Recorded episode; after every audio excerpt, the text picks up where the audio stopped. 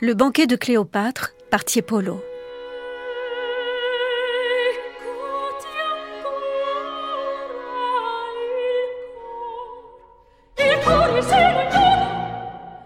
Inspiré du livre neuf de l'histoire naturelle de Pline l'Ancien, daté de l'an 77, le banquet de Cléopâtre de Giambattista Tiepolo décrit le festin servi par Marc-Antoine en l'honneur de la reine égyptienne.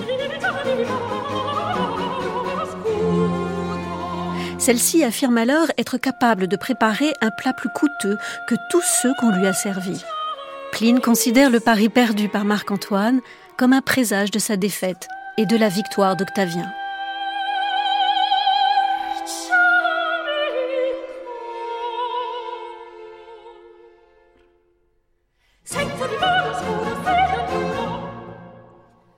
Les amours d'Antoine et Cléopâtre étaient un sujet populaire pour les artistes du XVIIIe siècle.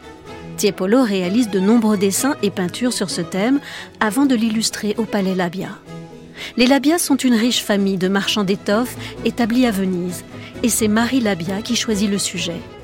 Elle a en effet raison de s'identifier à Cléopâtre, car elle sait qu'un membre de sa famille a déjà servi un somptueux banquet sur des assiettes en or qui furent jetées dans le canal à la fin du repas.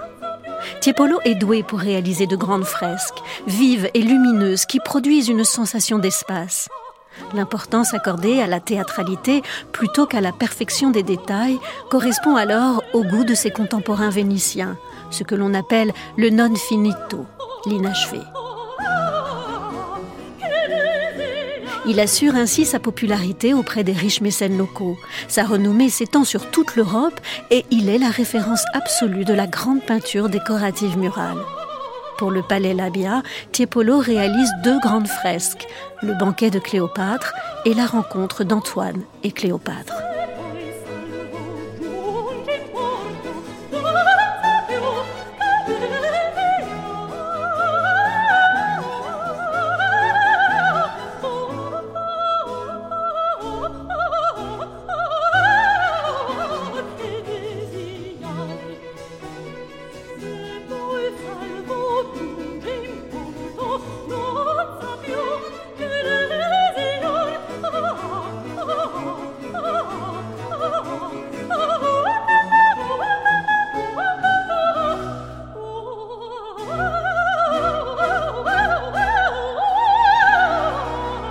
Giambattista Tiepolo est peintre, graveur et décorateur.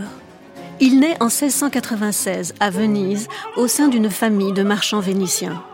En 1719, il épouse la sœur des peintres Guardi. Ils ont ensemble neuf enfants, dont deux seront peintres, Gian Domenico et Lorenzo. À l'âge de 30 ans, il est déjà submergé de commandes, tableaux religieux et fresques bibliques, mythologiques et allégoriques. Il est alors un peintre accompli et adulé. Lorsqu'il reçoit la commande du prince archevêque de Wurzbourg en 1750, il décide de partir avec ses deux fils. Dans le grand salon du palais, il peint l'histoire de Barberousse et dans le grand escalier d'honneur, le grand théâtre du monde, qui seront ses œuvres les plus célèbres par l'ampleur et la qualité de son travail artistique. De retour à Venise, il peint la fresque de l'église de la Pietà et peut désormais honorer les commandes de décoration murale des palais vénitiens. Sa renommée établie lui fait enfin présider la fondation officielle d'une véritable académie artistique de Venise.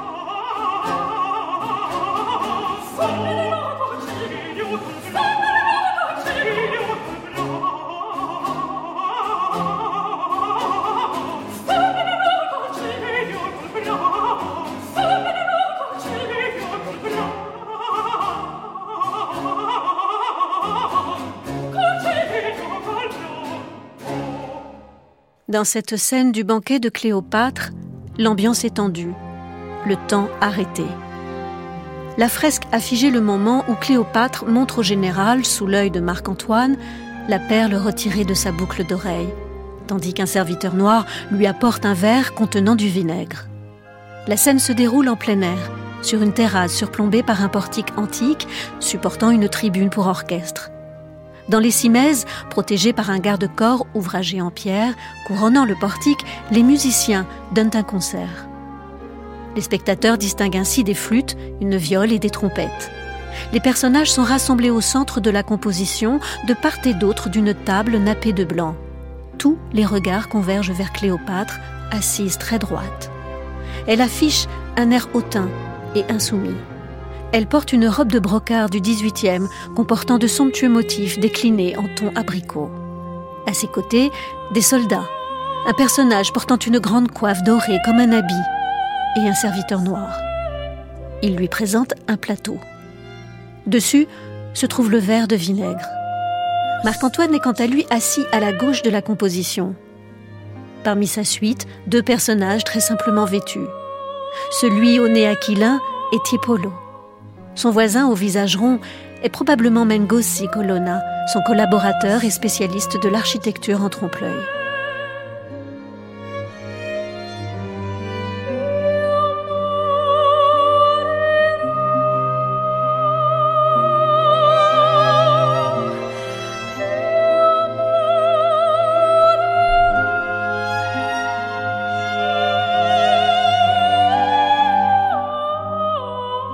Tiepolo a le goût du détail.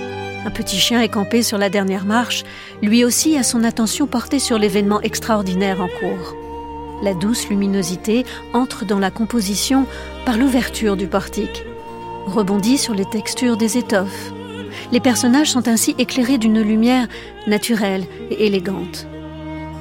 Cléopâtre est déterminée à faire chavirer le cœur du beau Romain, car depuis la mort de César, son amant, la Grande Égypte est affaiblie par une succession de crises internes et le royaume du Nil est devenu un protectorat romain.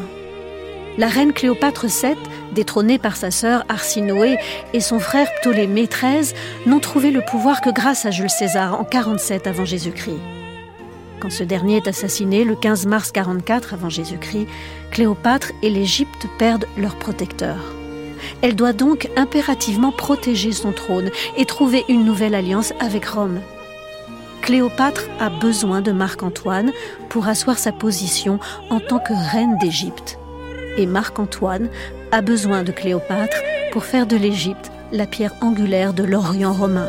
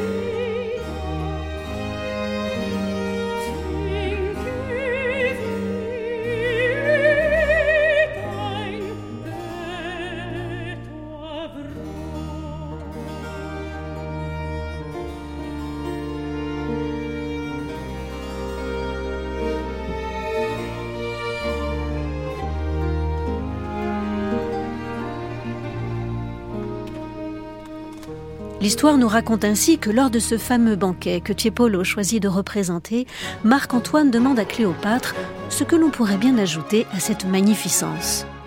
Marc-Antoine est subjugué. Celle-ci se vante alors de pouvoir débourser 10 millions de sesterces en un seul repas. Rien que cela.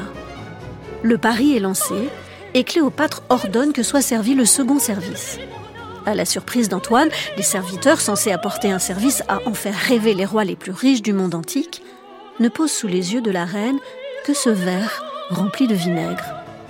Sous les yeux ébahis du Romain, Cléopâtre porte ses mains à son oreille et y détache la perle qui y pend. Pline nous raconte à son sujet qu'il s'agit, avec celle ornant l'autre oreille de la reine, des deux plus grosses perles que le monde n'ait jamais connues.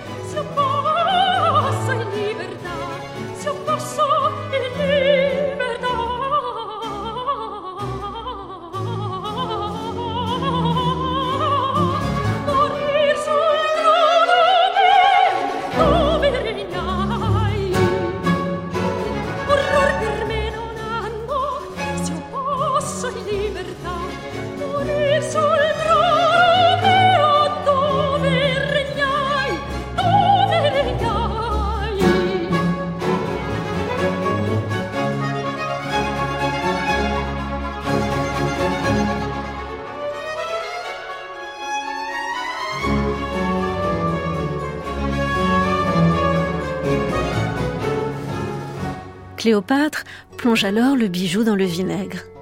Sa puissance le liquéfie. Puis elle saisit le verre et boit d'une traite son contenant. La reine s'apprête à renouveler son geste avec la seconde perle. Mais le juge du Paris, Lucius Plancus, l'arrête.